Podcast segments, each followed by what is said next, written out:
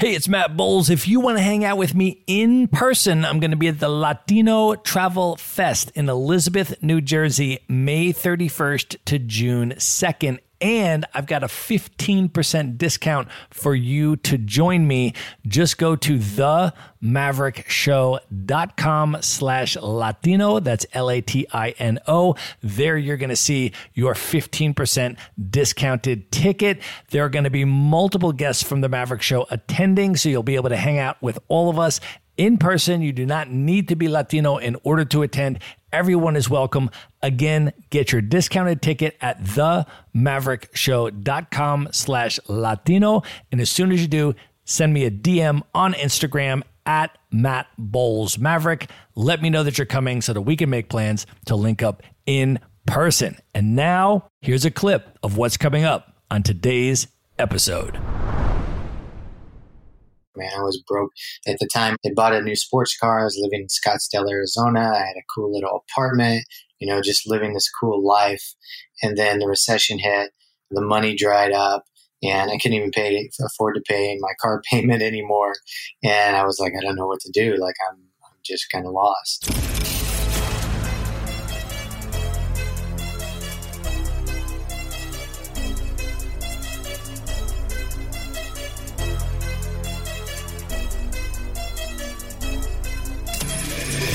This is the Maverick Show, where you'll meet today's most interesting real estate investors, entrepreneurs, and world travelers, and learn the strategies and tactics they use to succeed. And now, here's your host, Matt Bowles.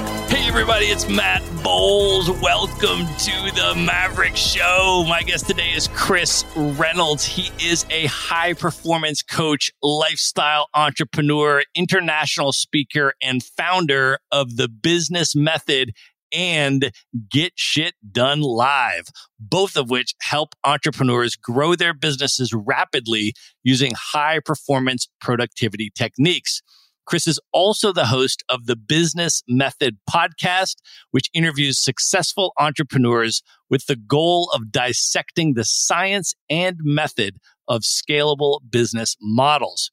He has published over 400 episodes where he interviews the founders of six figure, seven figure, eight figure, and even billion dollar companies.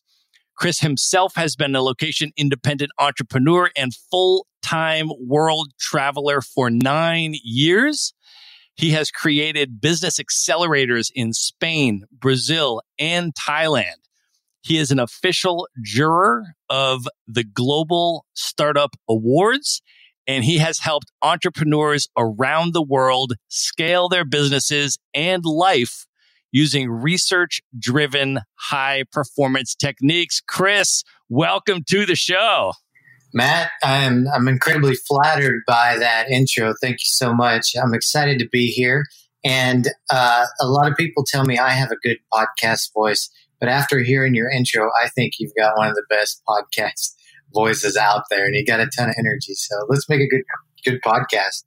Well, and I got the perfect face for radio. They tell me, you know, so yeah. it, all, it, all, it, all, it all works out, man. Well, we should just set the context. You and I actually met each other on a rooftop bar in Bangkok. We yes. were we were at the uh, the DC, the Dynamite Circle conference there, which for folks that don't know is an annual gathering of location independent entrepreneurs from all around the world who converge on Bangkok, Thailand. Uh, and there's a big conference there and a whole bunch of really epic after parties, one of which we met at, and we've been in touch uh, ever since then. So super, super stoked to have you on the show, man. Yeah, and, and we kind of met. I don't even know if you know this, but we kind of met serendipitously because I was I was literally walking out the door, and I saw your message come in on Instagram, and then I was like, "There's no way I'm going to be able to find him because there's like 300 people there or whatever."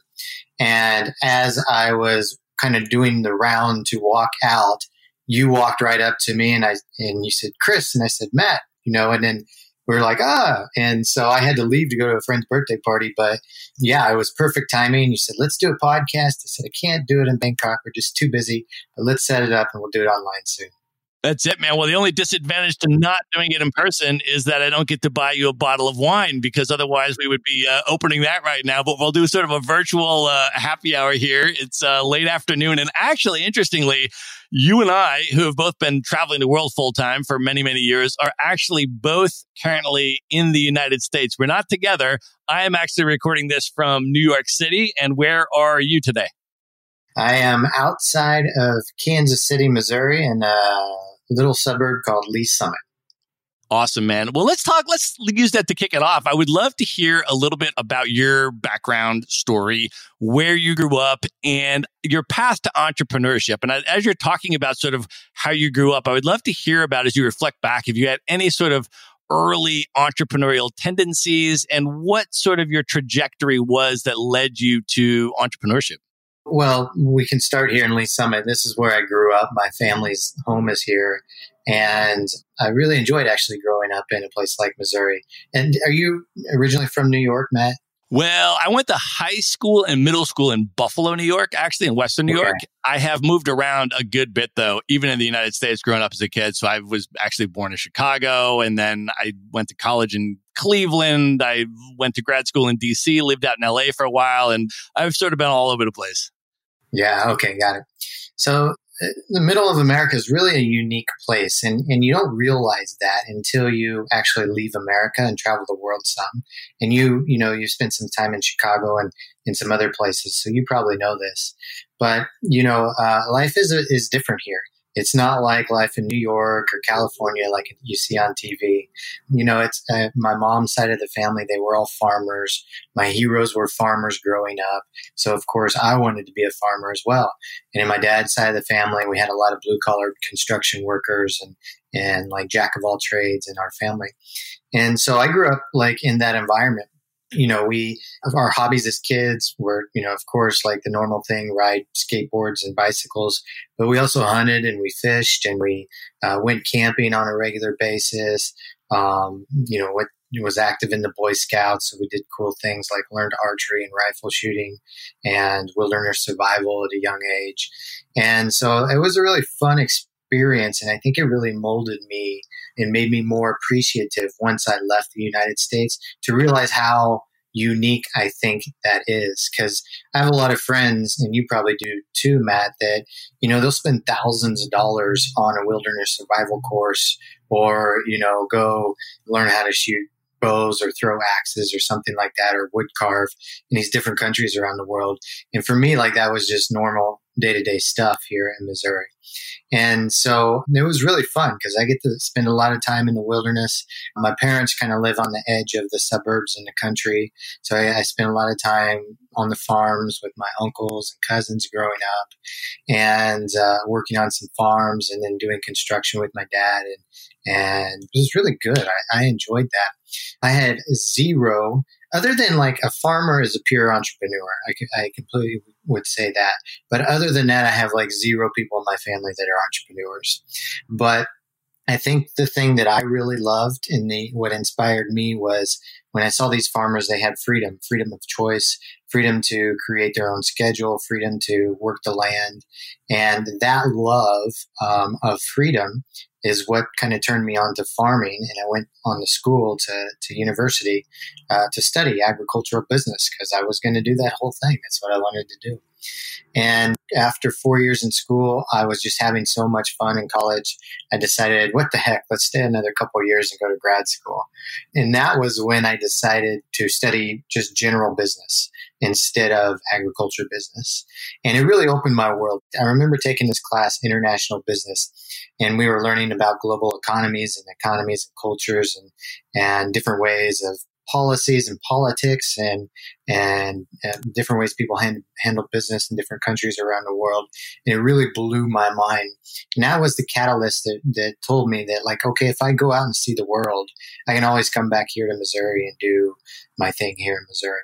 That's awesome. And from there, like when you got inspired by that and you got that vision, you got that trigger from there, what was sort of your business journey? Because I feel like a lot of people go to business school and then they end up working for companies, right? And I feel like the, the, the people that choose the entrepreneurial trajectory is very different, even from people that want to go on and be executives and CEOs. That's a different type of you know mindset and a different type of person. So you know what led you in that direction, and then and then what was your business journey like from there? Yeah, absolutely. So when I was in grad school, like my mom bought me this book, Rich Dad Poor Dad, which I know you know a lot about being in the industry you're in. And that opened up again my eyes to a different way of operating in the world other than just getting a job for somebody. And I thought, oh, wow, we can buy storage units and rent them out, or buy a house and rent it out, or, or start some sort of business and make some money. And so, what I realized too at that time, Matt, is that it was my love or need for my own freedom that led me into the entrepreneurial world. Because I did, after grad school, I did have a couple jobs and I worked in the mortgage, industry for a year and nine months. But as soon as an opportunity came around to become an independent contractor for a company, and I was my own boss, just basically selling their product and start my own first entrepreneurial venture, I jumped on it and it was almost like a no-brainer. So it was almost like it was in me from the very beginning, but I didn't know that, you know, at a younger age, and so it's just kind of led me in that direction. And then how has your business journey been? In other words, when you initially took that leap and you tasted that freedom and you knew you wanted to go in that direction, how then was your path in terms of finding your true passion, finding your why, finding your purpose, and ultimately getting to the point where you have the businesses that you are running now today and your passion? Yeah, absolutely. So, how long have you been in the real estate industry, Matt? Oh, professionally, uh, we founded Maverick Investor Group in 2007. So, we've okay. been doing that for 12 years. Good. So, did you ever hear of the company called Nouveau Riche? Yep, I have. Yeah. Okay. So I was living in, I was working in the mortgage industry. I'd left Missouri and I lived in, moved to Phoenix. And so I worked there for a year and nine months. And I went to this basically a sales meeting or meetup where uh, this company, Nouveau was talking about you know, cash flow and rich dad, poor dad, and all these things. And uh, basically, it was real estate investing school, which was a twenty thousand dollar package for two years. And then if you bought the full package, then you could sell the school to, you know, whoever, your friends and family or people you meet and make $10,000, make 50% profit. So as soon as I saw that, like I was on it. I was sold. I worked with that, that company for a couple years and that's where I really learned the school of hard knocks for entrepreneurship. And they had a really good sales training. They had some great people working with the company. They taught me about entrepreneurship. They taught me about sales even more than I had learned already. And of course, real estate and investing and financial management and all those things. Well, that was the good part of it. The bad part of it is that company was funded almost completely by credit, right? And so we would enroll people, and quite often they were, you know, getting their tuition to this to go to the school from some sort of credit funding. So in 2008, when the recession hit, that company dried up and we couldn't sell anything. So it was really hard for us. And then I was kind of like, so I worked with them for a couple years and I was broke, man. I was broke, broke. I, at the time, I, I they bought a new sports car. I was living in Scottsdale, Arizona. I had a cool little apartment, you know, just living this cool life. And then the recession hit, the money dried up, and I couldn't even pay afford to pay my car payment anymore. And I was like, I don't know what to do. Like I'm, I'm just kind of lost. And simultaneously, like um, I had a friend who went through some hardships back here in the Midwest, and he said, you know, come back, help me on the farm for a little while. You can get reestablished, and make some money, at least put some money in your bank account, and then if you want to go back to Arizona later, you can. And so I decided, yeah, that's a good idea. So I left Arizona, went back to the Midwest, spent nine months or so working with my friend on this farm and doing some other things around the area to make some money and, and put some money into my bank account. And then during that time, I finally picked up the book that I think is very important in my life, and I'm sure you know it as well the four hour work week. And that's when my life started to change into the direction of the location independent entrepreneur routes that, that I've been headed down for the past nine years. Yeah, that was a mega influential book in my life as well. I had actually, at the very end of 2006, beginning of 2007, I was working in a full time corporate job and I had gotten fired unexpectedly from my job and I had decided yeah. that I was not going to apply for another job. I was going to figure out how to start my own business, except I had no business background. so I went to the bookstore and I started reading books. And I literally just drove to Barnes and Noble and sat there reading books all day. And then this was 2007. And then one day, you know, the first thing I'd do, I'd walk in to the store each day and I'd check the new business book section. And one day I walk in and there's a brand new book on the table called The Four Hour Work Week. And I literally picked it up and read it the day that it came out because I was in the bookstore every day wow. monitoring the new books. Wow. And uh, I said, that's what I'm doing. And that was 2007. And then I, you know, recruited two business partners who are still we're still together today as business partners. I literally mailed them each a copy of the book, and I said, I said, wow. let's read this and let's build a business using these principles to create a location independent infrastructure. You know, and our business is not in a traditionally virtual space by any means, right? We own a real estate yeah. brokerage and we help people actually buy deeded physical real estate and we can run it though from anywhere in the world right so we did that by by yeah. having that four hour work week vision for the the value of location independence that we wanted our business to create and facilitate for us and then we just reverse engineered by asking, how would we create this business? with a location independent infrastructure. What obstacles are there to doing that? How would we overcome them? And, you know, we just built that in 07 and my business partners and I've never lived in the same city for even a day since the founding of our company. We've all lived in different places since day one, and we're able to move around and travel at will and structure our lifestyles as we choose. But that that book was it, man. I mean, that was the seminal piece of that that book was everything that sparked it for us for sure. Absolutely. And so many people are like that. Like I had the exact same experience. I, I read the book and I thought, this is me. This is what I'm going to do. I didn't know what I was going to do, but I was going to do that, whatever it said in the book and find some way to make money and, and make a business. And I ended up reading the book four times. I couldn't put it down and I used it as a study guide. I even bought the audio and I think I listened to the audio like 10, 11 times or something like that and I just engulfed myself into it and doing every little thing that it said.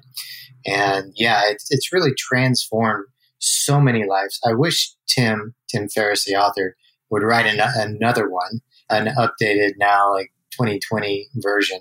Um, I don't think he wants to, but it would be really cool to see an updated four hour work week for sure. But I, I think that book will go down in the history as one of the classics that has really changed hundreds of thousands of people's lives.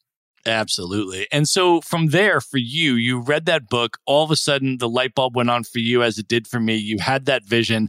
And then what was your path to location independent entrepreneurship? Yeah. So I started like doing some funky things. Like I was in the Midwest and all these libraries were getting rid of their books. And I decided, oh, I'm going to sell some books on Amazon. And so this is 2009. Like I'm selling these books on Amazon. And this is actually like as I've been reviewing my past decade, you know, the end of this past decade, I thought to myself, oh my God, I was selling on Amazon in 2009. I sold for six months. I told myself this doesn't work. And then I moved on to something else. And, and just imagine, like, I don't know a lot of people that had sold on Amazon the past 10 years. If I would have stuck with that, I probably would have been close to retirement by now. but uh, it was just one of those hindsight is 2020 things. And so I did that. And then I think at the time, Tim, Tim Ferriss's blog was running this contest, like who's the best digital nomad or who has the best four hour work week business. And there was a guy there in the contest, a guy, I think he got second place. I think I emailed or tried to contact like the top five. And one of the guys, his name was Manish Sethi He's the younger brother of Ramit Sethi from I Will Teach You to Be Rich.com, which is a pretty uh, popular financial blog. And um, he was traveling the world and teaching people how to be a digital nomad. And so I plugged in with him, and he got me plugged in with this company called the Keyword Academy that helped you learn how to search for keywords, build niche websites online, and start to make some ad revenue from them. So I started to do that. I started to build some of these niche websites online, make a few bucks here and there. It started building off on itself. And finally, about a year and a half afterwards, I was like, okay, I'm ready to bite the bullet. Like I'm buying a one way ticket. I'm going to Costa Rica. I'm going to do this thing. And I had some savings and, and I did it. It was pretty thrilling. That was April 27, 2011. It's like my second birthday because that was the step, the initial step into the location entrepreneurial world. Awesome. And then from there, how did you ultimately develop your passion for high performance techniques and accelerated productivity and all that kind of stuff? How did you eventually arrive at that as your your kind of core passion? Yeah, so it, it was a bit of a journey. So when I arrived in Costa Rica after a couple months, Google wrote an algorithm that wiped out a lot of the income from the niche websites. And so that was a shock. So I started doing some contracting work online to help me bring in some some revenue while hanging out in Costa Rica.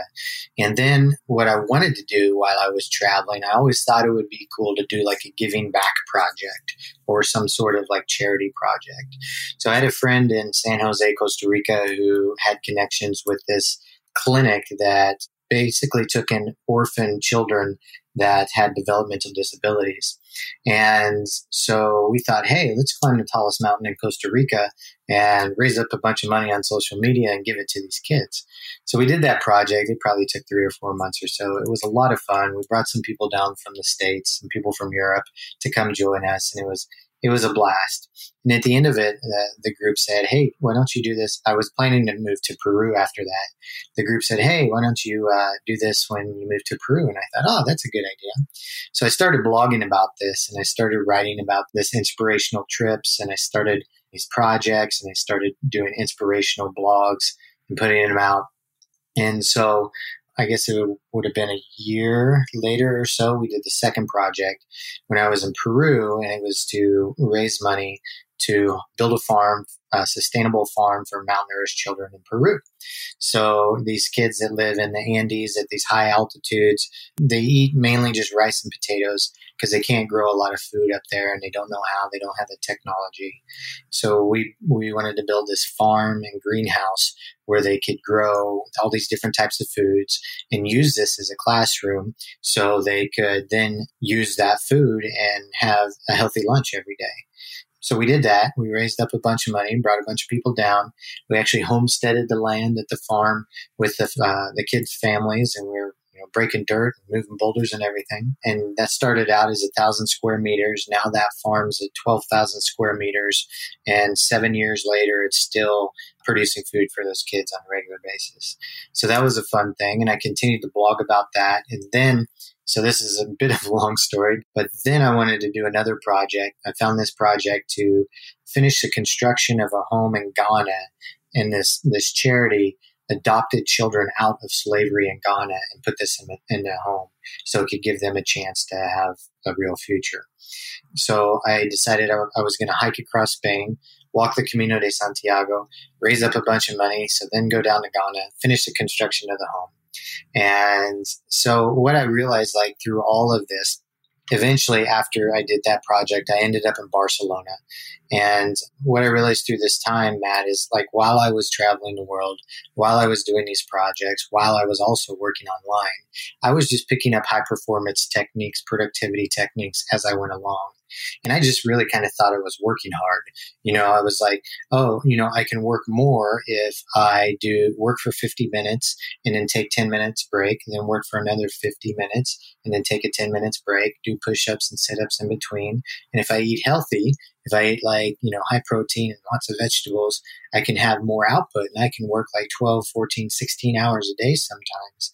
And so I would just pick up this stuff and put it in the back of my head. So when I landed in Barcelona, one of the things that I actually did miss from traveling is having like a group of like-minded entrepreneurs and people that worked on personal development that I had back in the day when I was uh, living in Phoenix and working with Nouveau And I miss that a lot traveling because there's a lot of cool people you meet, but not everybody is into the entrepreneurship thing. And so I felt like I was kind of lonely. But when I landed in Barcelona, I had a roommate who said, "Hey, let's uh, let's live together and then set goals together, and let's just have a good fun month." So we did that, and I realized my productivity levels even went higher. Like they really they scaled up even higher, and I was just getting better and better at this stuff. So then I decided to put it out on the DC Forum. This is back in 2014, the community that you and I actually met at their conference, the Dynamite Circle, and I decided to put it in the forum and say, hey. Who wants to live in Barcelona for a few months? We'll live together, set goals together, enjoy the city, and just have a good time. So 12 people decided to come to that. And that was really the beginning of creating these business accelerators where people were working together. And because we worked together to scale business together, it became like an amazing experience for people to be incredibly productive while also having an incredibly fun time in a new city around the world and get a lot of results done. And uh, that's what led me into a high performance world and creating business accelerators around the world. So awesome, man. I relate to so much of what you're saying. So for me, I told you I got I got fired from my job unexpectedly around 2007, but what I had done my entire career, including all my graduate work and all my professional work experience, was that I had worked in the nonprofit advocacy space. And so that for me was oh, cool. my entire passion and what I had dedicated my entire life to all the way literally up until the age of 30 right and so and so wow, for yeah. me when i made the transition to entrepreneurship i was like whoa like am i going to be selling out am i going to be abandoning my values like all this kind of stuff and so the really cool part was that one of my business partners also did her graduate work with me in the same program, Valerie, and she was also working in the nonprofit space and all that. And so I was able to get her as a business partner. So I knew I had that grounding. And then what we did when we were founding our company is we were saying, how do we institutionalize you know our values and the positive impact we want to make into our company and so we just created an institutional component where we said okay 10% of all the revenue you know before we distribute any money to ourselves as owners or managers, all the net revenue that comes in, 10% of it is going straight off the top into these charities that we care about so that we're incentivized nice. for the business to do better financially because the better the business does, the better then so do the charities that we care about. So yeah, I, I relate to that positive impact stuff a lot, man. I think you really need to have that that why and that core passion and that bigger vision there to motivate you to really do all the grinding work that comes along with entrepreneurship. but that's awesome, man. Now, I got to ask you this, though. I, I, literally just spent three months in West Africa this year, and I spent one of those months in Accra in Ghana, and it just was unbelievable. Did you end up getting to Ghana and spending some time there?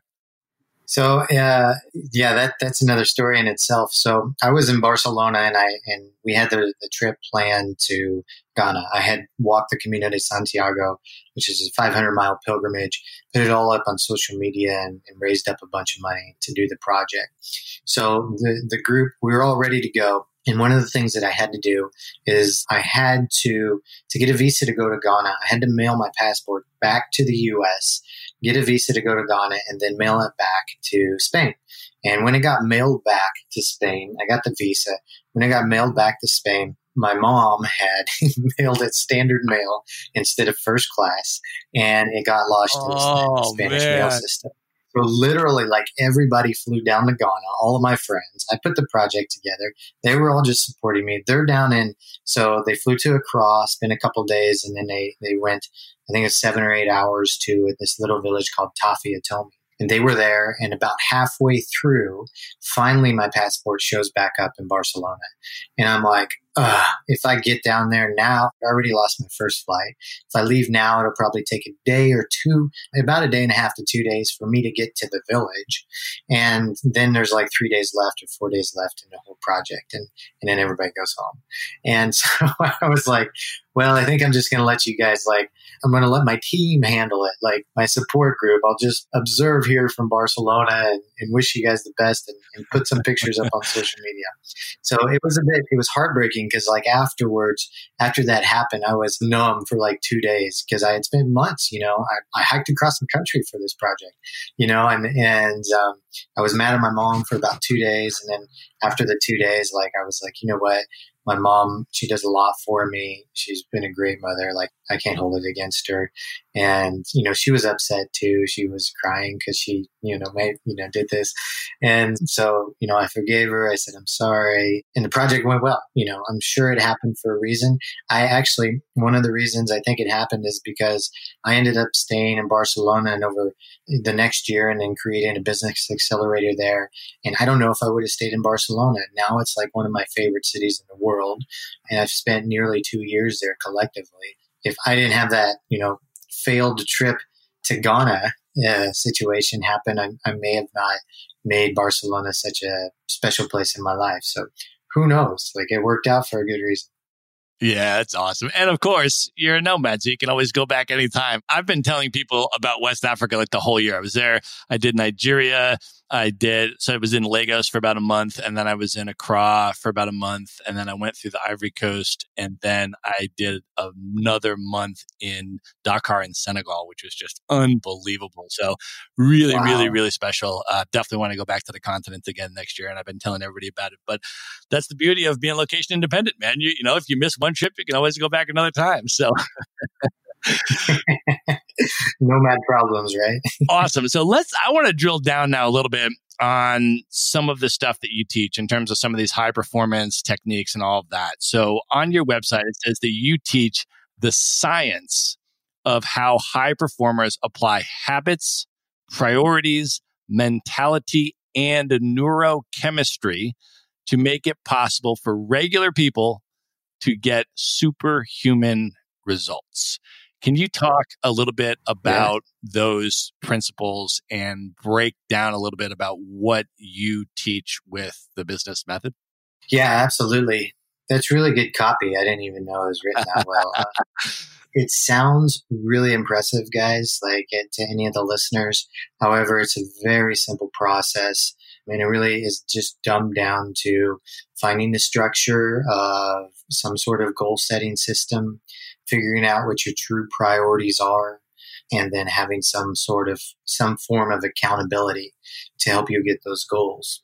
And what happens in that process is you know when you're productive and you're focused you get into what they call now as flow states or in the zone is what they used to call it and when you're in these flow states really awesome things are happening to our brains. Like we're becoming more focused. There's an energy shift from the prefrontal cortex to different areas in our brain.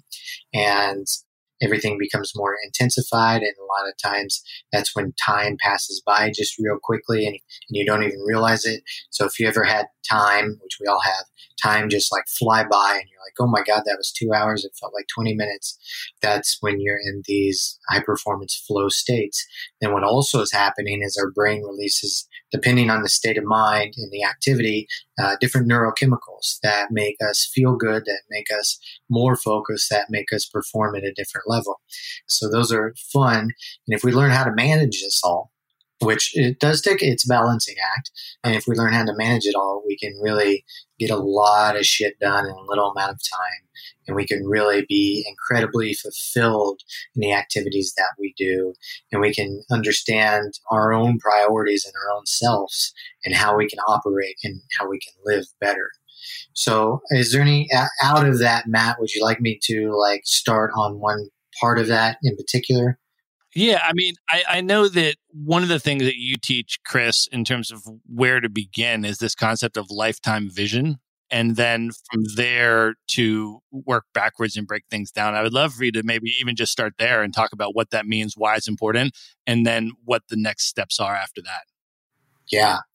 So when we plan long term, the activity in our, our the prefrontal cortex in our brains is being increased. And that's great because if we we need a healthy prefrontal cortex to plan long term but also to tell us to control our impulses.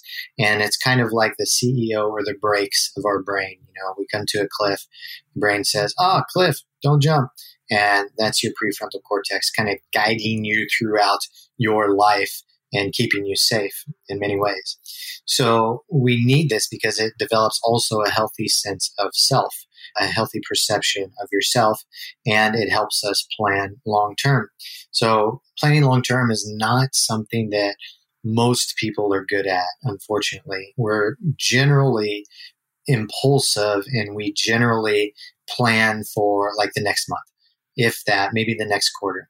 Humans are much better at planning their next vacation than they are planning their investment strategy or how they're going to pay off their mortgage or buying their next car. And most of those purchases come on some form of impulse or even investing. It does too. It's why so many people get wrapped up in bad investment deals because they're, they're investing on impulses. And so the more we can practice planning long term, the more we're strengthening that part of our brain, that prefrontal cortex, and the better we'll become at it. So, for a lot of people, it's really difficult to write down a plan or even just picture themselves at the end of their life and to look back on their lives and all the cool things that they created. So throughout my personal development experience, these different courses that I went to would challenge me and they'd say, okay, make a three year plan, make a 10 year plan, make a 25 year plan, make a 50 year plan, make a 100 year plan, and make a 500 year plan. And so when we do that, when we make a plan that's 500 years from now, how is the world different? Because I was in this world in the life that I lived. It's much different than planning the three year plan or the one year plan or the, the few month plan because it's a long term, bigger perspective and our priorities are much different. So I recommend anybody doing that just as a fun exercise, writing down, taking some time, take some time where there's no distractions and you can really put a couple hours into this. Okay. Even if it's, it's even better if you can take a weekend and go to a cabin and be by yourself and just bang some ideas out and journal. But write down like why the world's different because you were in it 500 years from now. And then write why the world is the way it is 100 years from now. And that will help you. It'll be much easier to fill in the blanks of the other plans. Okay, what do you want your life to be like 50 years from now? And you can fill in those blanks because you have a bigger vision of because you have the 500 and 100 year vision. And then same thing with the 25 year plan, 10 year plan, three year plan, and then whatever you want to achieve in the next year. And so I think that's really beneficial for anybody. And I do that on a regular basis, like every Sunday night when I plan my week. I picture myself when I'm 95 years old and all the things that I've done. I even talk to myself, like have a little conversation with my 95 year old self and say, you know, what should I work on this week that will keep me in alignment with all the things that I want to do over the next 55 years, 65 years, or whatever. And then I put that down in my weekly planning. Awesome. And then from there, Chris, what is the next step? So once someone has that and they've got the planning and they've structured it that way, how do they then break down and structure a productive day? Can you talk a little bit about the Pomodoro principle, which you sort of alluded to earlier, as well as the deep focus work that you just mentioned? And what should a, a really productive day structure look like for somebody? So, uh, a, a, really productive day, I think, comes from clarity in knowing what you want at least the next three years to look like. And so, if you know what you want to achieve in the next three years, it's then much easier to figure out what you want to get in the next year. And then also what you need to do every quarter, the goals you need to set and create every quarter. And then when you sit down every week and you plan your weeks, you know exactly what you need to achieve that week to be in alignment with your quarter. And then every evening, when you write down your tasks for the next day or when you plan the next day out, whether it's evening or morning, you're in alignment with all of that. And that feels really good. I think most of us have a hard, we don't really have a good sense of, of clarity and grounding. And when we take that time to really plan out our clarity and grounding becomes very secure. Our minds become more peaceful because we're not torn by decisions on a regular basis. And so then what comes into play is like, okay, how can things like taking time for deep focused work and, and doing Pomodoros accelerate that? So every evening when I write my three most important tasks down, I think, okay, well, in the morning, I need at least three hours of my deep focused work, uninterrupted focus time. So I like to get up early. I like to start work at the latest around 7 a.m. so by 10 a.m., I've got my deep focused work. It's usually longer than that. And so I can focus on one really important thing. Maybe it's creating a new course. Maybe it's finding new people to come on the podcast. Maybe it's whatever. Something, a juicy, a project where you're working on your business, not in it, not checking email, not answering Facebook messages. And then you can do things like Pomodoros. So for those that don't know, the Pomodoro originally is like 25 minutes of work and then a five minute break, 25 minutes of work and five minute break. That's great if you want to like clean out emails and do miscellaneous tasks, do little things that you don't need deep concentration and creativity for. If you want to excel the concentration and creativity and have a longer, more productive day, what's really good is the 50, 5 0, 50 minutes on and then 10 minutes off. So when I was promoting the projects, uh, the charity projects, and also working online and pulling like 12, 14, 16 hour days, I would work for 50 minutes and I would take 10 minutes off to do push ups, you know, maybe do some laundry, do something that gets my body moving, do some dishes, whatever. And that was a big driver. Now, science and research says if you want the deep focused work, which is why three hours in the morning is really good, for flow states, 90 minutes of work on and then 15 minutes off is the perfect match for the average match for most people. It can vary based on each personality, right? But that works really well. So in the morning, that's what I'll do. I'll work 90 minutes, take about 10, 15 minutes off, and work another 90 minutes. That gives my brain time to get into a deep, more creative state. And what's really cool we interviewed Steven Kotler, and he talks about this. When you get into these flow states, your creativity spikes 400 to 700%. And that is huge. I guarantee anybody out there that could take a supplement or take some pill that spike their creativity on a regular basis, 400 to 700%, that would be the hottest pill out there. They would sell off the shelves. And the good thing is you don't have to do that. You can do that naturally just by learning to hack flow and understanding these flow states. Can you also talk about the importance of environment? I know that's another one of your pillars that you teach and what people should be thinking about when designing their work environment and also just eliminating distractions and that sort of stuff. Yeah. So it really comes down to what makes you feel good and it can change. The environment can change. Sometimes, you know, right now I'm visiting my family, so I'm literally in a room by myself um, working on a bunch of stuff and getting a lot of stuff done. That's working well for me, but it's only a limited time. I can max do that maybe four weeks until I need to be in a type of environment where I need other creative entrepreneurs around me. Um, a lot of times I prefer to be around location independent entrepreneurs just because we can have the same conversations. It's going to differ between every person. If you're an introvert, you, maybe you need to be closed off in an office all the time and you really need to minimalize your time with other people. And if you're an extrovert, maybe you need to be in an open co-working space where you can talk to people, engage in conversations. It just bottom line just comes down to whatever gives you more energy. Is it being around people or is it being alone? Sometimes it's a mix of both. Sometimes, even as an extrovert, we have to be alone quite a while. So when we are around people, we can be fully expressive with all of them and it's not actually doing the reverse and draining our energy. So, like some people, like I recommend some productivity music. Brain FM is a great one.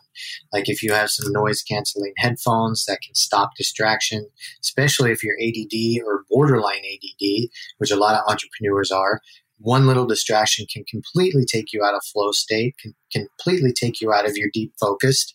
And it'll take, you know, anywhere from 15 minutes to two hours to get back into that state of mind, depending on whatever you're working on. Sometimes we need the right lighting.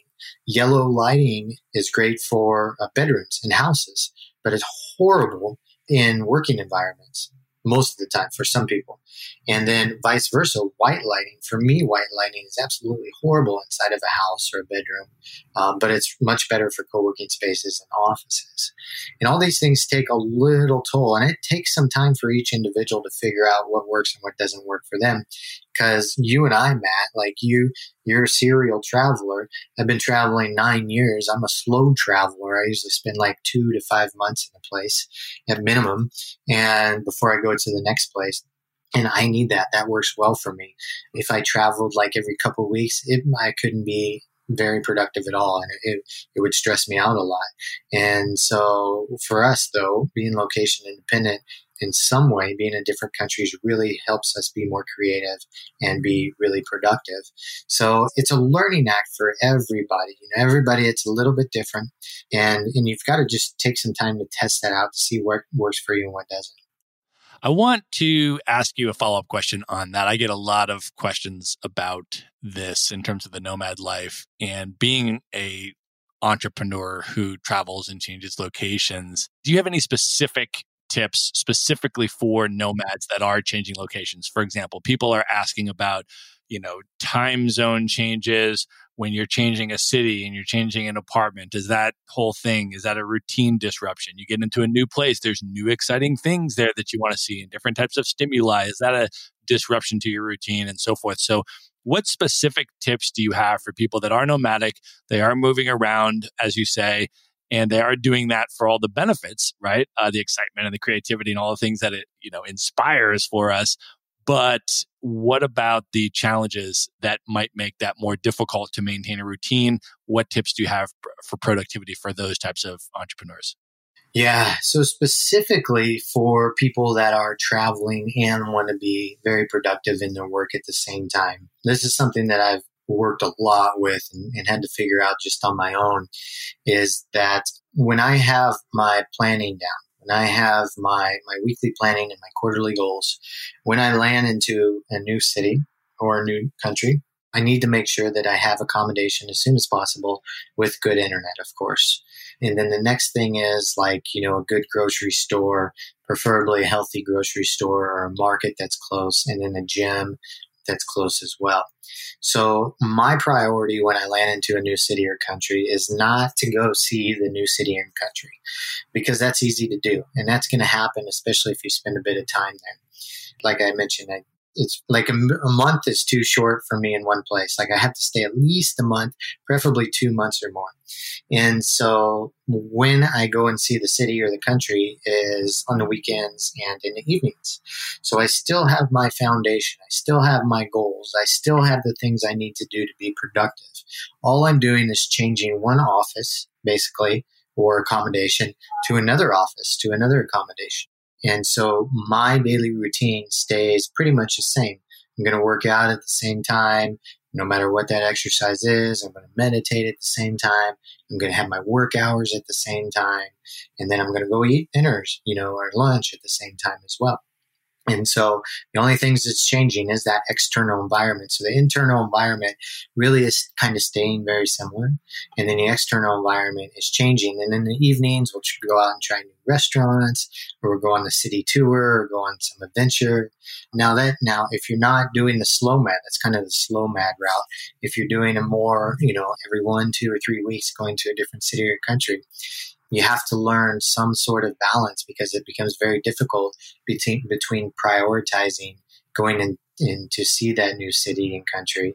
And I'd be curious to hear your tips on it because you travel a lot versus like doing having your work hours. And there's some people that can flat out you know they have to change every week. They have to change a different apartment.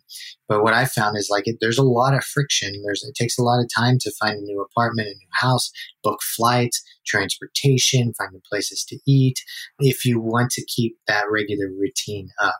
So i'd be curious to ask you matt like how do you manage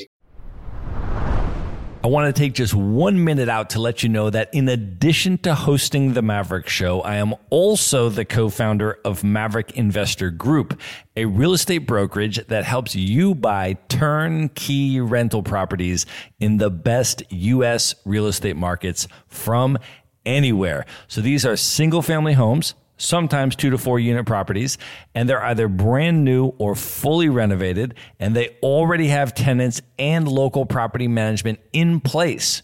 So you get all the benefits of owning the deeded real estate, the physical house, the hard asset without the headaches of being the landlord or the rehabber or needing to live near the property. So I want to offer you a free consultation if that sounds interesting to you. To learn more about it, you can just go to themaverickshow.com slash consult. And now back to the episode. because you've been to you've been to more countries than I have. You've been to sixty countries in the past seven years or something. Yeah, that's right. And some of those, I mean, to be clear as well, I choose to slow mad as well. I am a strong advocate of staying in places at least one month, if not two or more. So yeah. when I say I've been to 60 countries, that is true over the last seven years. I mean, lifetime, it's probably, I don't know, up to 75 or so now. But in the last, since I've been a full time nomad, I've been to over 60 countries. So what I'll normally do I'll go to one place for like a month or two, right? I like to get that if I'm doing an Airbnb to get that Airbnb discount, or if I'm joining up with a work travel program, they usually have sort of one month blocks and that kind of stuff. So I will usually stay at least a month. And then sometimes what I'll do is as I'm transitioning to another place, I'll do a stopover, right? So like when I was in Accra in Ghana for a month, and then I was going to go to Dakar in Senegal for a month. I just did a stopover in the Ivory Coast for like a long weekend.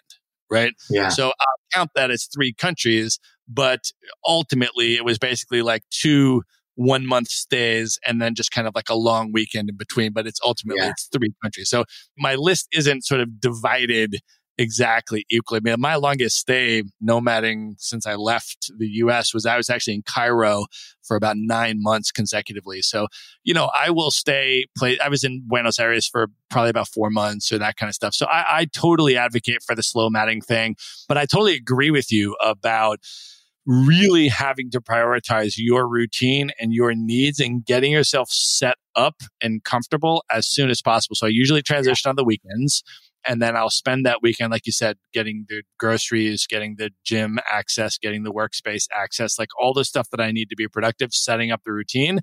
And then just, you'll obviously have plenty of time to explore the city and don't let that be, you know, something that's going to take you out of your routine because you have to actually prioritize, you know, your work productivity if you want to sustain the lifestyle. And I feel like the reason, I feel like actually, Chris, it's interesting. I, th- I feel like there's very few people that have sustained the lifestyle as long as you and I have, right? Me for seven years, you for nine years now. Yeah. And I feel like it's because they don't give the proper attention and nurturing to the different sustainability pillars, yes. right? So maybe they don't work enough. They just party all the time. They run on money, you know, or they don't pr- prioritize community, you know, and then yeah. they get lonely or they don't, you know, I mean, it's like anything else in life. If you want to actually sustain it, you need to pay attention to the pillars.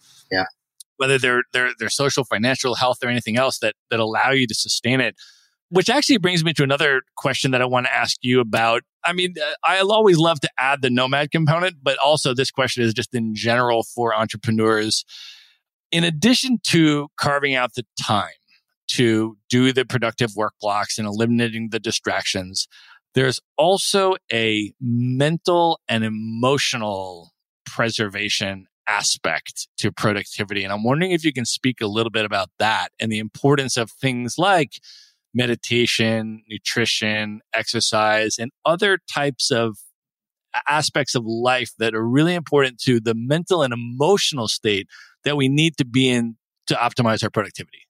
Yeah, great question. Again, you know, it's it's there's so many variables. So this also like depends on different times in your life, like how what's going to be optimal for you, what is not going to be optimal. But generally, like the most important thing is that we take a bit of time to observe it and be aware of our patterns and what's working and what's not working. So, for example, why I meditate now is because meditation gives me a deeper, more relaxed state of mind. So I'm more creative. I'm more clear when I do my deep focused work.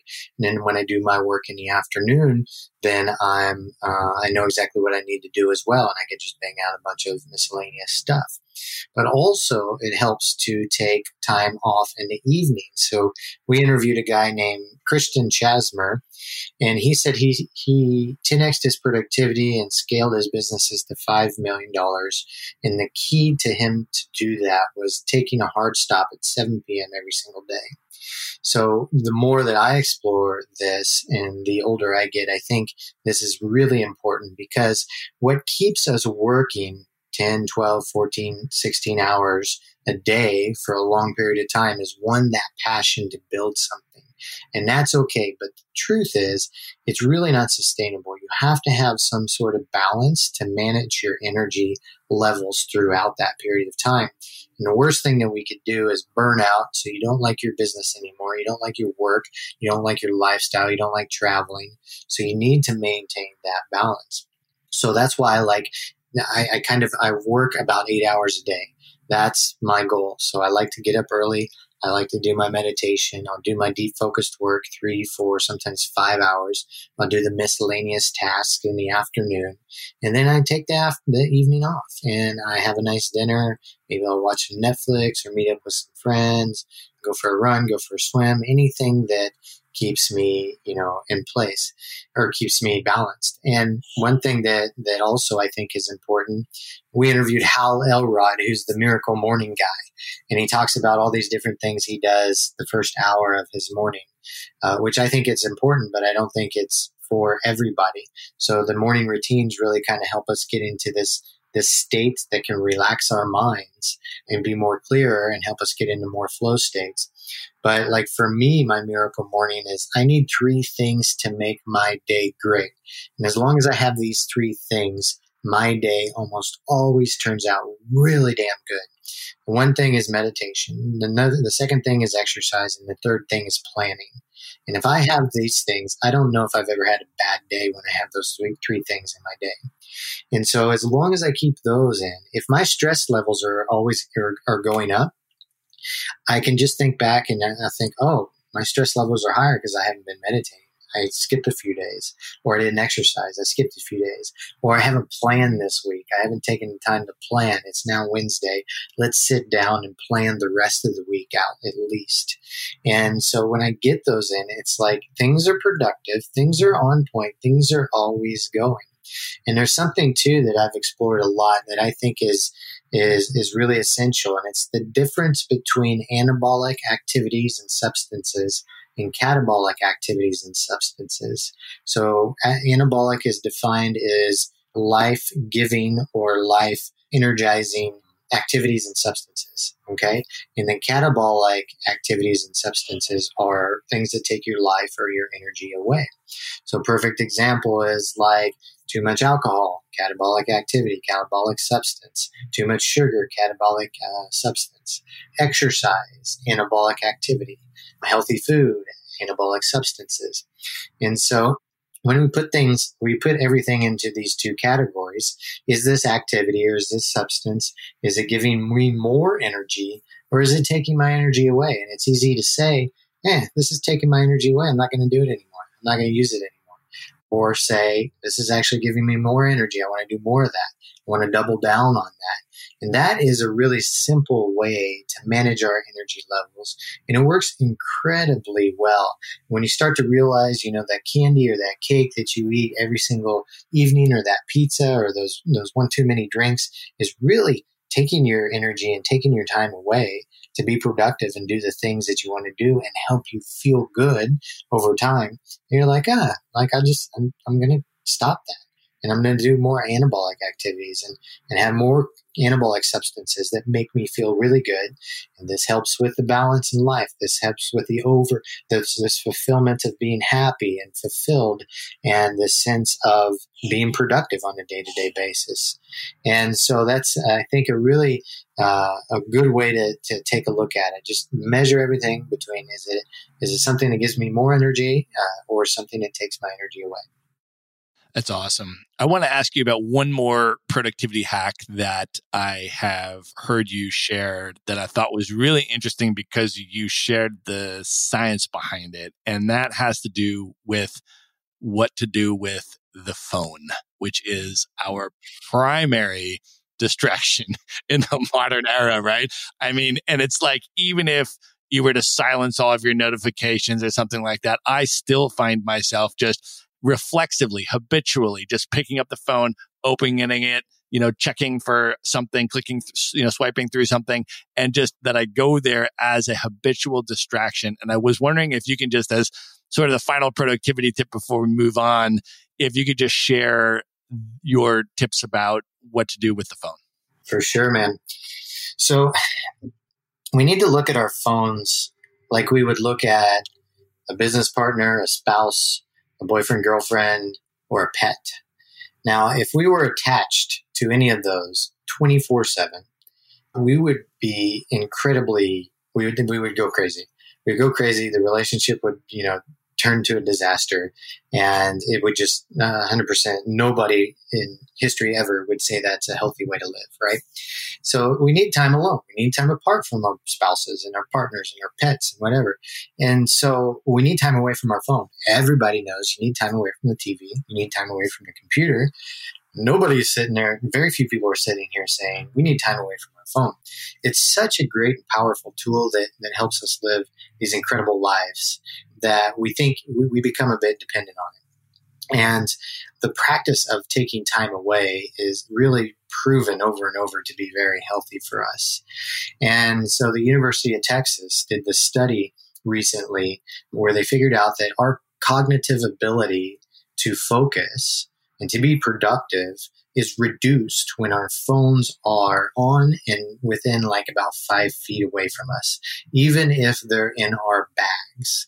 So basically, what happens is our subconscious mind, whether our phone, if our phone is close enough to us, even in being hidden, then our subconscious mind is thinking about picking it up and checking.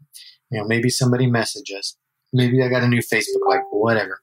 And so the way for us to get that full cognitive ability back is to turn off our phones and to hide it from ourselves, preferably in another room. And so when we do that, our subconscious tells us our phone's not close. I can't check it. I can't, you know, it's turned off. So it takes a while to like even check it. So there's no way that I can really e- easily. And so then um, you get your full cognitive capabilities back. This is even being being measured to where like IQ levels are, are significantly reduced when our phones are around us too. And I don't think anybody wants to be, you know, less smart. And so so what I do is I, I turn off all my apps on the phone basically from midnight to about 10:30 in the morning. I get no messages whatsoever. The apps are closed. And then also I usually don't even check the phone until after lunch. So it's usually like 12 or 1 o'clock. And, and some people like friends especially like, we can never get a hold of you. I'm like, yeah, because I'm I'm taking some time away from my phone. I'm doing what's healthy and I'm focusing on, focusing on my work. But then in the afternoon and the evenings, I'll have access to it so I can catch up with messages or whatever. But another really fun kind of game or exercise to do is, is to go out with friends or a social event or a date or dinner or anything. Go out and leave your phone at home. And most people I know a little fear like kind of jumps up in them when I say that. Well, what if we get lost and we need to Google, you know, use Google Maps to get or whatever. Uh, you'll figure it out. Like people did it for a few thousand years before we even had cell phones. It's not going to be that hard. Like ask somebody, you know, a question. Hey, where's this restaurant at? If you're late, you know, your friend, you just hang out for a few minutes. Your friend's probably going to show up. And so what happens is it feels like a little superpower, man. Like you feel like, oh, I'm out in the world and I'm without my phone and I can survive. Nobody else is doing that like I'm kind of a badass. And and believe it or not, it really feels like that. Even when you're working, you kind of feel you feel good. Like, man, I just knocked out a day's work and I didn't even use my phone. That was awesome. So the practice of like it's New Year's now, you guys, it's 2020. Make one of those resolutions to take time away from your phone, and I think you'll just be empowered by it. It's really healthy. It helps you be more focused. It helps you be more productive. It helps your brain focus uh, function on higher levels, and yeah, it's a good good fun exercise to do. Awesome, man. All right. So I now need to ask you about the podcast, the business. Method. You have been just crushing it and putting it out super fantastic content. Thank you. I would love for you to start with just sort of sharing the concept of the show and, you know, the different sort of seasons that you did as you got the show off the ground. You're now over 400 episodes.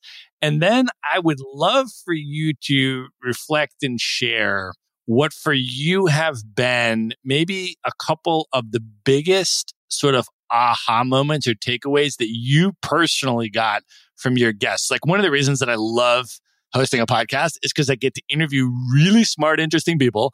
and then they teach me things and then I can implement them. Like I'm literally like taking notes yeah. as you're talking and I'm going to implement a bunch of the stuff that we talked about. So I would love for you to talk a little bit about the concept of your show and then what for you have been a couple of the top takeaways, like super light bulb moments that your amazing guests have shared and influenced you. Yeah.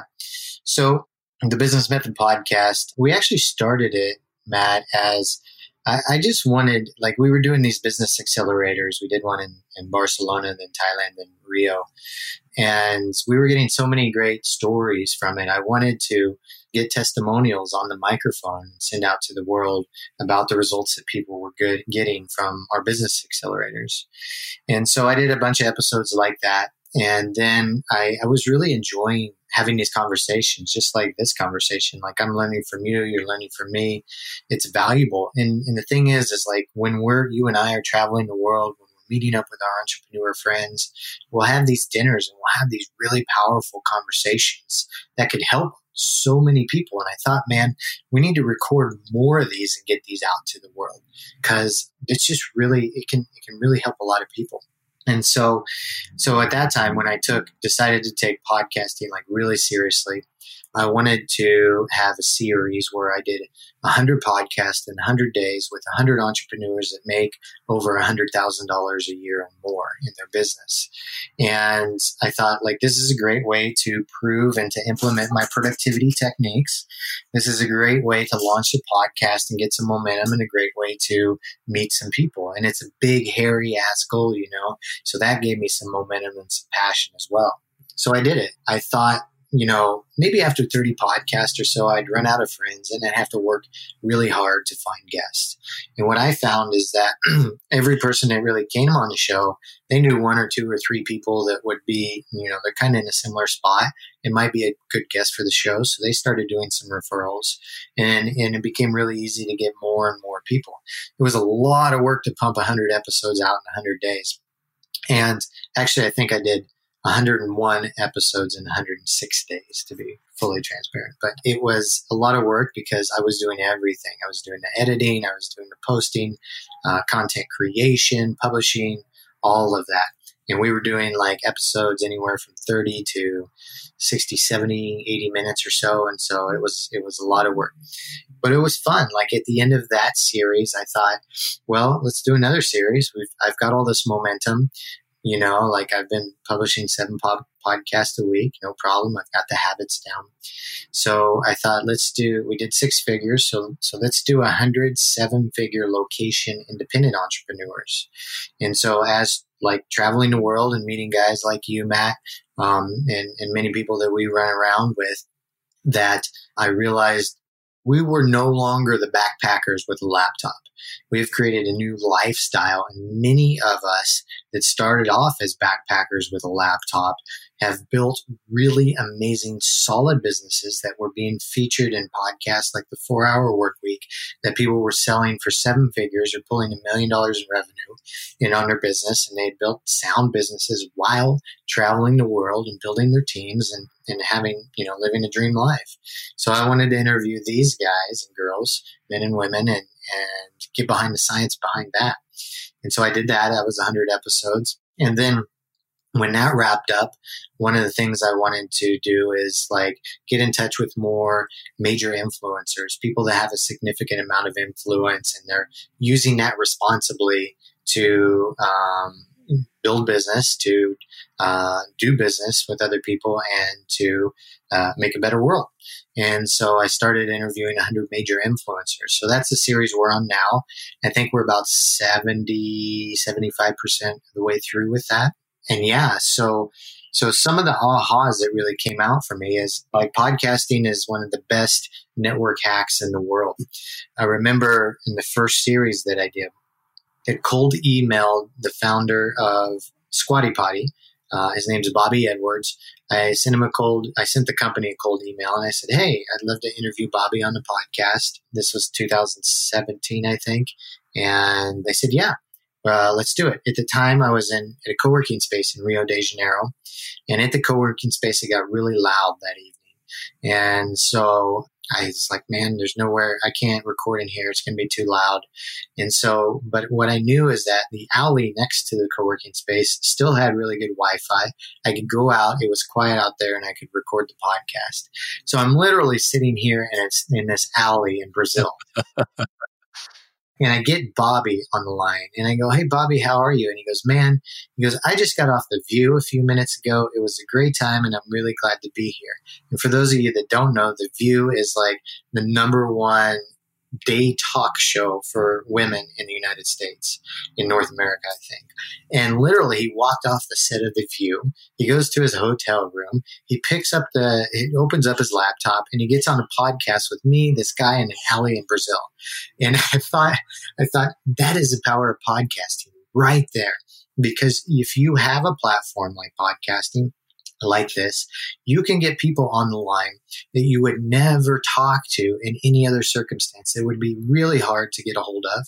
You maybe have to pay thousands of dollars to go to their seminar or to do their coaching or, you know, if they even have time to, to spend time with you. But if you have a platform like a podcast, you can get these amazing people on the show and you get their time. And so that was one major aha moment. Another major aha moment is that like I have a hard time these days like doing masterminds or going to conferences and figuring out what to listen to and what not to because I get so many awesome people on the podcast and I just ask them the questions that can help my business. So, you know, if I'm struggling with copywriting or, you know, email marketing or something during a time, I get somebody on the show that I know that is decent in that area and I ask them, "Hey, what would you do in this circumstance? And generally, quite often, their advice is better than what I could get at, at, you know a lot of the conferences that I've been to or doing masterminds. And so that was another aha in the power of podcasting because, like, if we're willing to take the time to do a platform like this, uh, there's nothing but wins behind it, especially if you do it over the long term. It's one of the, I think, especially as an interviewee, and I'm curious to see hear your point, but like it's such a great education, it's a great schooling to be a podcast host because you get to pick the minds of these incredible people, people that you think are the world of because you're, you're putting them on your show, right? You're bringing them into your house, putting them on your, your program. And I'm honored to actually like be a podcast host and have a podcast because it has really changed my life. And anybody that's out there that's thinking about doing it, like I, I recommend doing it. Find a good niche. Find something that they love.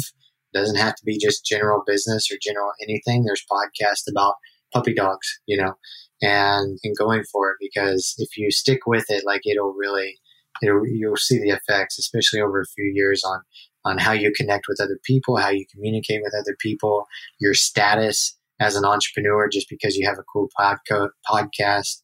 And um, I think did that answer all the questions? yeah, a hundred percent. And I agree with that entirely. It's an amazing networking opportunity. And it's almost like creating your entire, you know, dream team of coaches and advisors because you get to ask them the questions you want to know, which mm-hmm. Let's try that right now. I want to ask you about, as podcast host to podcast host, about audience growth strategies for the podcast. So, and there are a number of other podcasters that listen to my show as well. I think this will be super helpful to them. So, let's say, you know, somebody's already launched their podcast, they've got it going, you know, they got their thing, they've, you know, really refined their interview techniques, they're really putting out good quality content. In this day and age, yes, podcast listenership is increasing, but so are the number of podcasts that are coming yeah. out.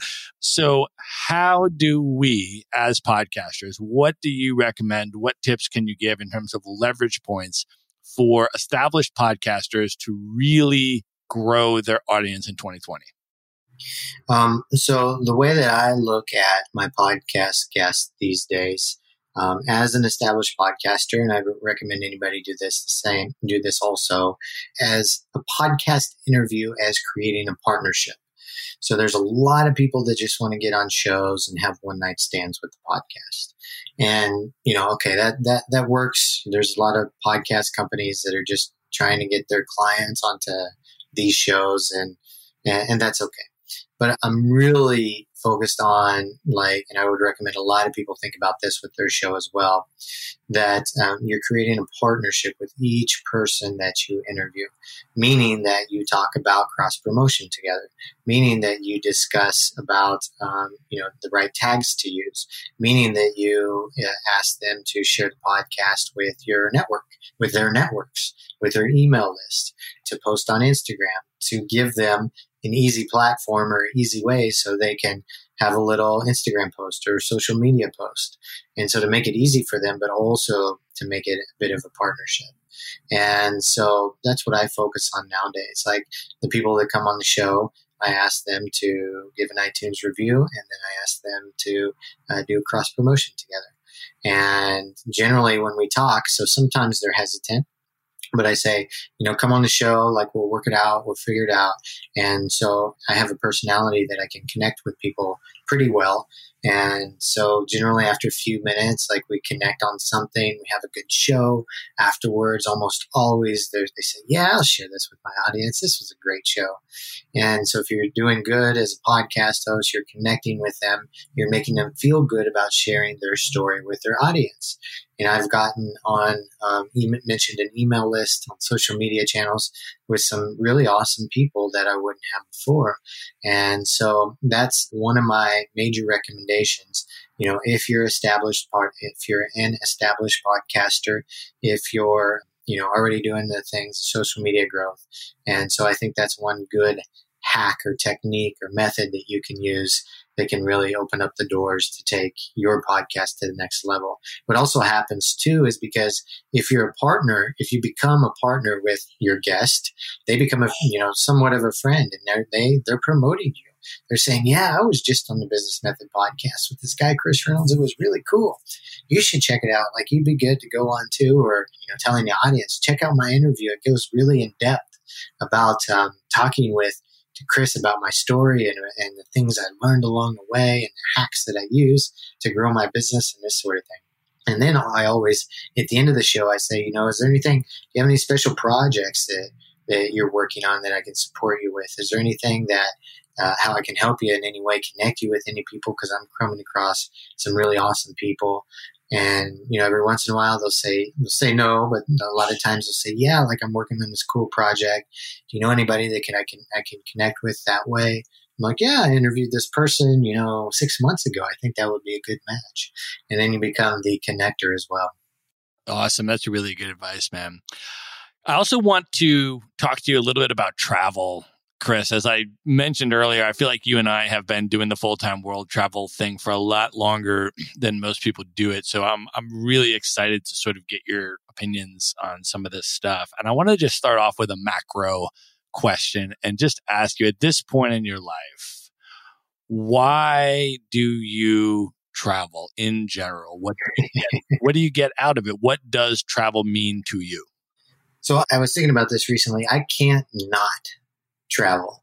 And so, like, this state, um, I guess you could say stable or stagnant life or life in, in one place, it's just not, not for me. Like, I'll do four, four weeks back home or, you know, a, period of time in one place before the itch just comes in. And it's like, okay, I've got to see somewhere else. I've got to go somewhere else. The other thing is, is really like nowadays I travel more than just experiencing a new country, but to do it for another purpose, either connecting with my friends, going to a conference, having a really cool experience, knocking off, you know, something that a bucket list item that's really important for me. And so it's like just something that's inherent. And, and when you have this lifestyle, you have so many more opportunities that open up.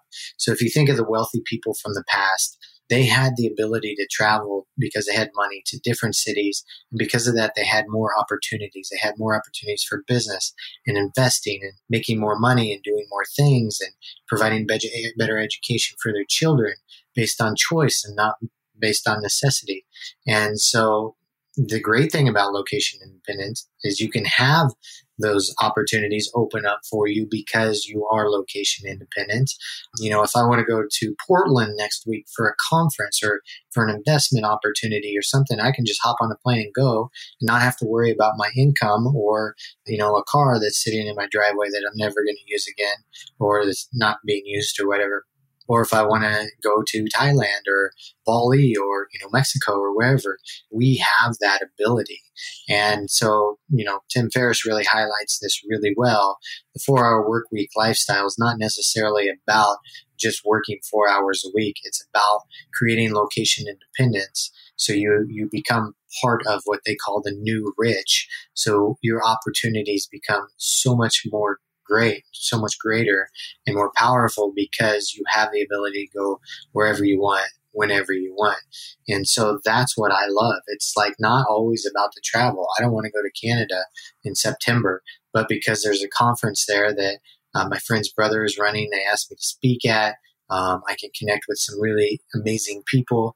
Um, I'm going to go, you know?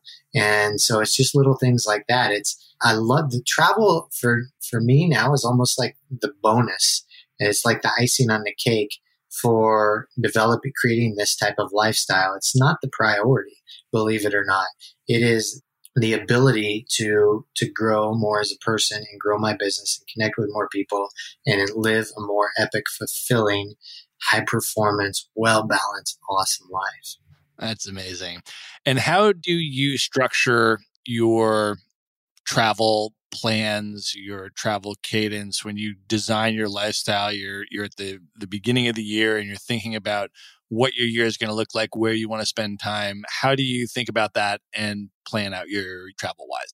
Yeah, so I, I usually have my year, my locations uh, for the year planned probably in September, October of the previous year, maybe even August just because I know the events that I want to go to, the people I want to be around, the things that are happening in the location. So one of the things for our slow mad lifestyle is the past four years, every year I've spent Q1, the first early part of the year in Brazil, and then a long summer, extended summer in Europe, and then the fall in Thailand, and then back in the US for a month or so.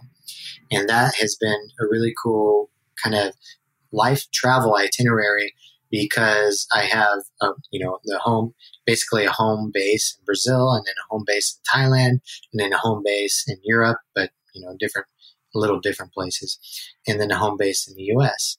And so I think that is a, a really good way for slow mads that need more of that base, but can't stay put just in one place. And so this year is a little bit different for me. I'm actually going to do six to eight months in Austin, Texas, only because, and this is the first time I spent that much time in the US in eight years, nine years, I guess. And I'm doing that because the community there, everybody is just raving about it. And I want to spend some time like building, you know, getting some more foundation uh, set up in the business, but connecting with and creating a network of awesome people in Austin and people just rave about the, the, the city. People rave about the community that's in Austin. And when people are raving about something, almost always like it's a good bet. It's it's going to be like challenging for me to be that long in one place because I've never been that long in one place forever, and so I'm I'm a bit worried. I'm like, well, how am I going to balance, balance this out? Maybe I should take a trip down to Mexico and see some friends you know, in between it, or maybe, you know, do a conference in California or something like that. And so we'll see. Like, that's how I, like, my year just kind of comes up. You know, I know I want to hit the conference every fall in Bangkok that you and I met at. I know that, like, I do my event, get shit done live in Thailand after that conference every year here. So I know I'm going to be there. I know I love spending summers in Europe. So there's a good chance in summer times, like I'm, I'm going to be around Europe. And then sometimes like there'll be a fill in the blank month. Like I have a month between one country and another. Why not go to Bulgaria and spend some time and then head back to, you know, and head over to Western Europe and spend the rest of the summer. Well, I hope you're going to get out to Austin in time for the South by Southwest conference. Have you been to that before? No. When is that?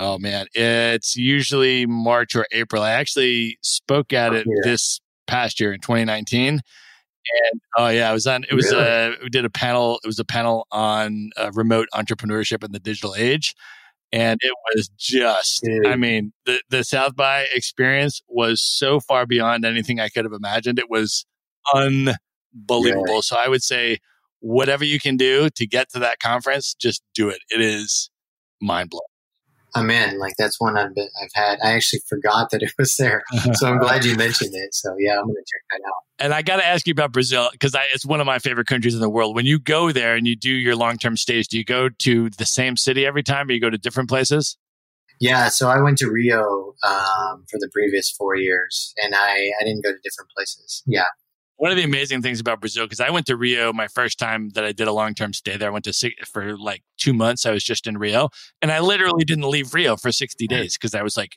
who would leave Rio? Like seriously, right? so so then I leave, and then um, you know people ask me, oh, did you see this? The, you know part of Brazil? Like no, no, no. I just stayed in Rio. And then I met, ran into somebody, and I and we were talking about favorite places in the world, and she and I said, "What's your favorite city in the world?" Super well traveled, right? And she was like, "Sao Paulo." I was like, "You've been to Rio?" She goes, "Yeah." And I was like, "And you've been to Tokyo and Istanbul and, you know." And she's like, "Yeah, yeah, yeah." And I was like, "Sao Paulo's your favorite city in the world?" She's like, "Yep."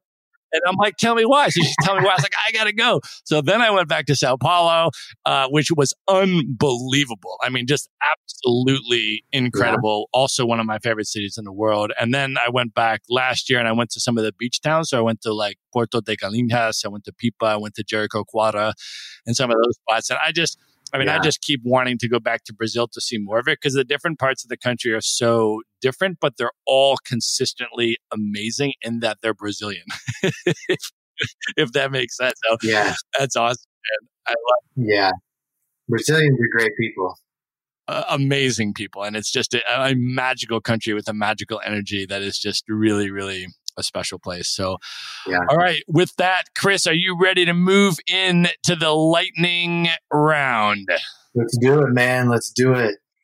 Let's do it. The lightning round. All right. What is one book that has greatly impacted you over the years that you would highly recommend people check out besides the four hour work week?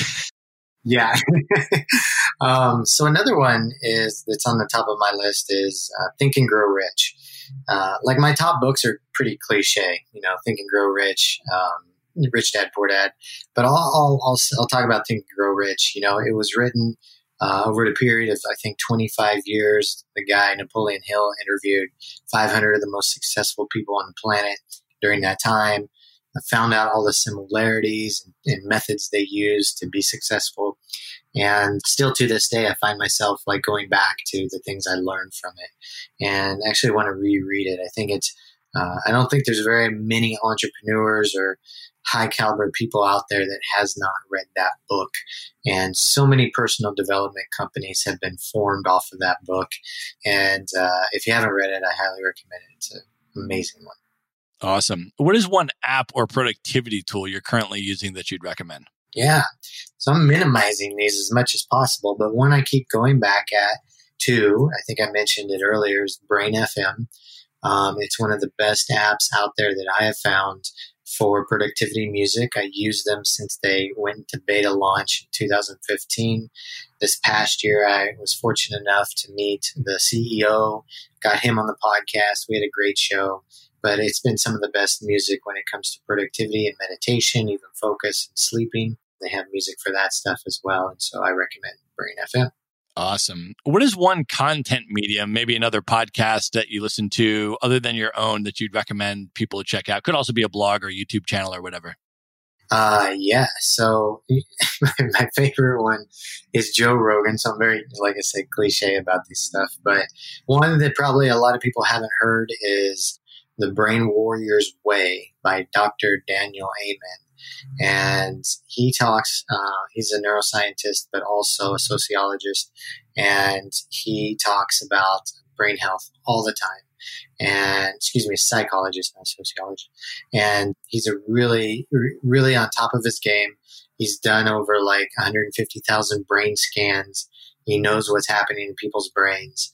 So if you're looking to optimize your brain and your body and, and the stuff that you put into it and how you use it, uh, check out Dr. Daniel Amen's books and podcast. Awesome. If you could have dinner with any person that's currently alive today who you've never met, who would you choose and why?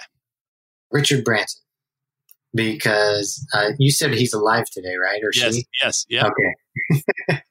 yeah, I love his attitude, his personality. You know, I've read one of his books.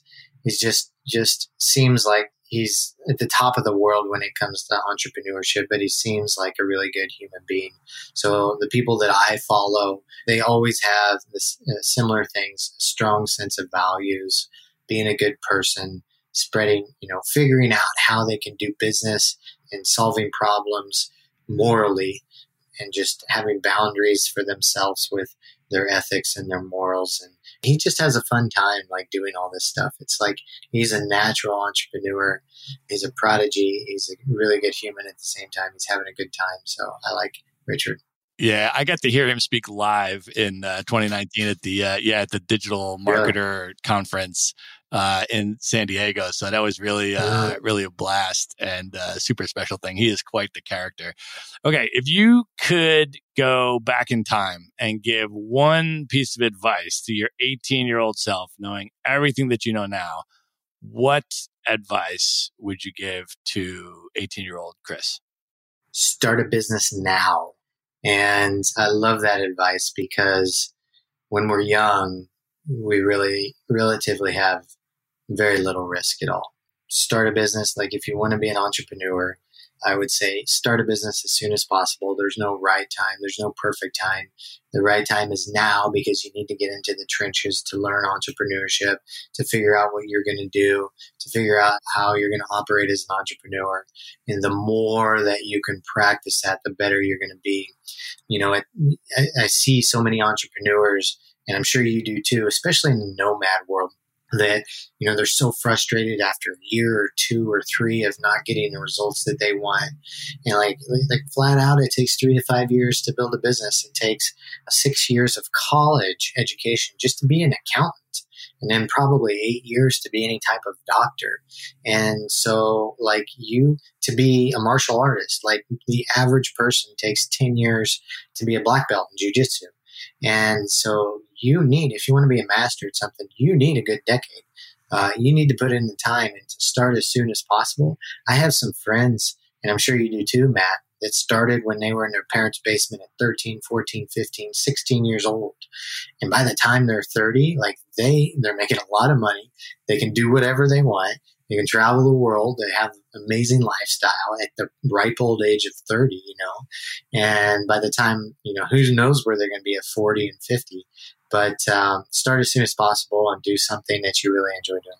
Awesome. Last two questions are travel related. First one is what are your top three favorite travel destinations that you'd most recommend people check out? Yeah. So number one always goes back to Barcelona for me. It's uh, the perfect city, and it just has this really good vibe. When people arrive in Barcelona, people just say to themselves, "Oh, I've got to live here," and many people do. so, one of the most amazing cities in the world. Number two is Italy, and specifically Tuscany. I spent uh, a summer there in 2018, long summer, and we had a cottage in the middle of a vineyard, and it was one of the most romantic places on earth. And I think it was probably one of the best times of my life living in Tuscany. And so I really, really enjoyed that. Culture is rich, the food is amazing, people are friendly. They have an international, uh, a bit of an international vibe because of the business and, and tourism and and some of the other businesses and industries that are there too. So that's good as well. And then number three, I have to keep going back to Chiang Mai, Thailand. And this gets a bit of, you know, of a bad reputation at times because there's so many people that are just kind of like either expats there or, you know, not really doing anything. But Chiang Mai, Thailand is one of the easiest, most fun places and most inexpensive places to live in the world. And so my lifestyle is incredibly abundant on less than $2,000 a month in Chiang Mai. I'm taking going on motorcycle trips. I'm going to the dentist. I'm doing all my blood work and health work, health stuff that I do when I'm there. I never eat at home. I'm always eating out, eating really good food, healthy food, whether it's vegetarian or like uh, keto or you know just really good Thai food, or they even have like a you know Mexican and Indian food there, and um, the lifestyle's great. You know, our apartment complex has this amazing pool, and and we have a gym, and I can go to a Japanese bathhouse for ten bucks and get two or three massages a week for you know 12 bucks a massage. And there's no easier place in the world i think than live in than chiang mai. And it's great because if you're living off a couple thousand dollars a month if you live off three thousand dollars a month like you're living really well if you you know eh, even if two thousand dollars a month i live really well but it's just so fun and so adventurous and, and i think anybody that uh, can do it should at least check it out once awesome and what are your top three bucket list destinations, places that you've never been that are the highest on your list you'd most like to go? Good question, man. Uh, does heaven count? Is that one? like, that's one. You know, like, like because I've traveled so much, I, I've lost a bit of the urge to go to a place just to go to the place um, because I like to go to the place for connecting with people or, or, or meeting people or for business reasons or some some epic trip. There's a I'd like to go to uh, there's a rickshaw run in India that I would like to do, which is like 3,000 kilometers on a tuk tuk rickshaw, um, which is an adventurous uh, trip that I would like to go on one of these days. I would like to check out Russia just because I've never been there. I'd like to do the Trans Siberian Railroad and I think that's a that's a big one. And Greenland and Iceland kind of sound cool too, but you know they're not like really pulling at me because I, have got plenty of time. I think I can check them out at any time, and and and so my priorities if there's a cool conference somewhere versus going to Russia and doing the Trans Siberian Railroad. Um, or a cool community somewhere, or an opportunity, or uh, you know, I'll, I'll take that above doing the the travel just for travel's sake. Well, there's actually a nice meshing of those two things, which I just did in 2019, which is called the Nomad Train. Yeah, which is that, huh? yeah, it's an organized group. We went with about 30 digital nomads. I literally was doing. I literally recorded a podcast interview with an incredible nice. entrepreneur in a train car on the Trans Siberian while we're moving at night, like wow. moonlight shining in the window. You know, we're on a 37 hour train leg through Siberia. We got a bottle of wine and we're recording the podcast in the train car. So it was an amazing group of people from all over the world, all digital nomads. And we went, you know, as a Russian organized and facilitated. So you have a, a program leader who speaks, you know, fluent Russian and English who's with you the whole time. And you just wow. go all the way through Siberia. You stop at the different towns. You know, local people from the towns, you know, show you around the town and everything. Get to go out to Lake Baikal and see all the really incredible stuff in Siberia. And then you end up in Ulaanbaatar in Mongolia, where we then proceeded to go through the Gobi Desert, you know, on camels and staying in yurts and just doing really, really epic stuff. But the the group was just incredible, and it was really, really a blast. Nice. Yeah. And how many days was that? So the actual train trip, including the stopover cities where you stop over for like maybe, you know, a couple nights or so in each city. The whole train ride from Moscow to Ulaanbaatar was about 14 nights. Okay. But what we did, I mean, I got a 30 day visa. So then I went, of course, most of us went two weeks early. And so we spent the two weeks between St. Petersburg and Moscow seeing those cities, nice.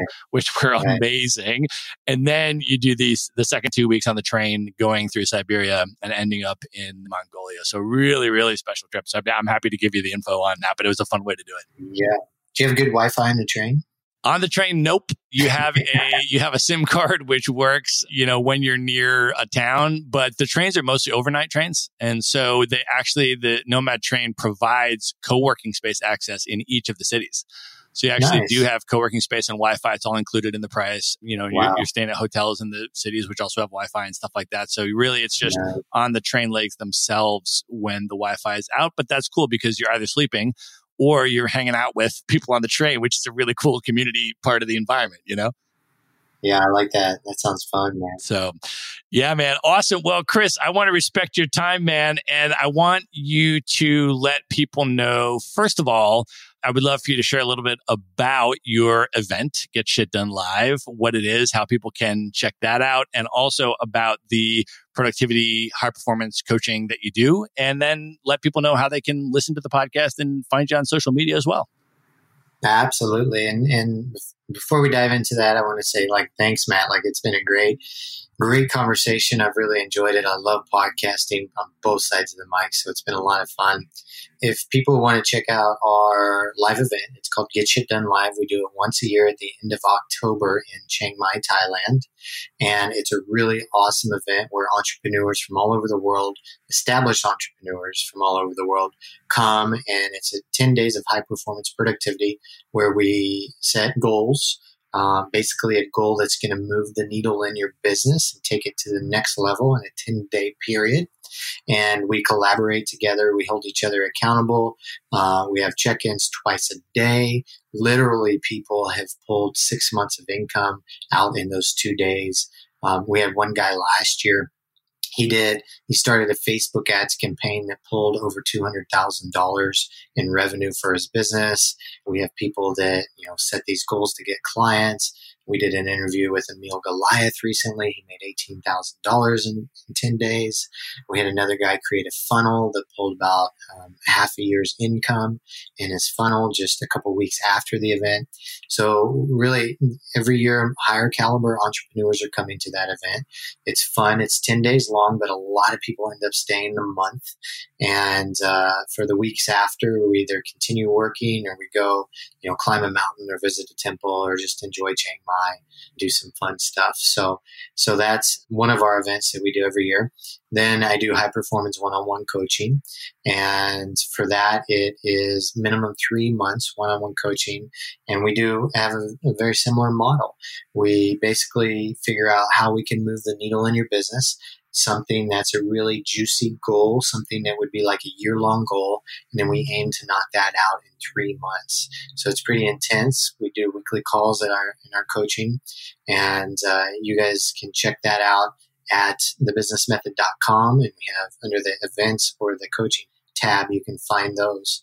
We have an early bird discount because it's still like nine months away, 10 months away from Get Shit Done Live that's going on, and uh, that'll be going for a while now. And then also for the listeners of, of your show, Matt, we'll do a 15% discount for anybody that's interested in high performance one on one coaching.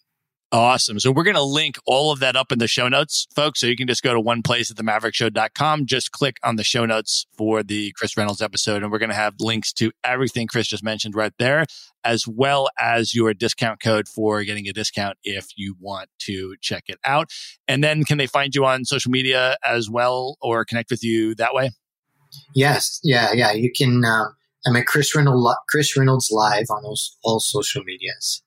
And, uh, yeah. Awesome. Say hi, leave a comment, tell me what you're up to, ask questions, feel free.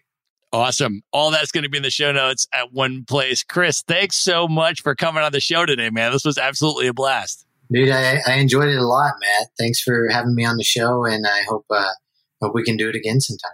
All right. Good night, everybody. Be sure to visit the show notes page at themaverickshow.com for direct links to all the books, people, and resources mentioned in this episode. You'll find all that and much more at themaverickshow.com. Would you like to get Maverick Investor Group's white paper on real estate investing for digital nomads? How to buy U.S. rental properties from anywhere in the world and finance an epic international lifestyle? Just go to themaverickshow.com slash nomad. The report is totally free and available for you now at themaverickshow.com forward slash nomad. Do you want to learn how to travel the world for a year plus with carry on luggage only and look good while you're doing it? Go to themaverickshow.com slash packing to see a free recorded webinar and learn exactly how Matt does it. He shows you the luggage he uses, the specific items he packs, and the travel brands he likes most. Even if you're just looking to go on shorter trips, but pack more efficiently and eliminate your checked luggage, you won't want to miss this. You can watch the free recorded webinar at themaverickshow.com forward slash packing.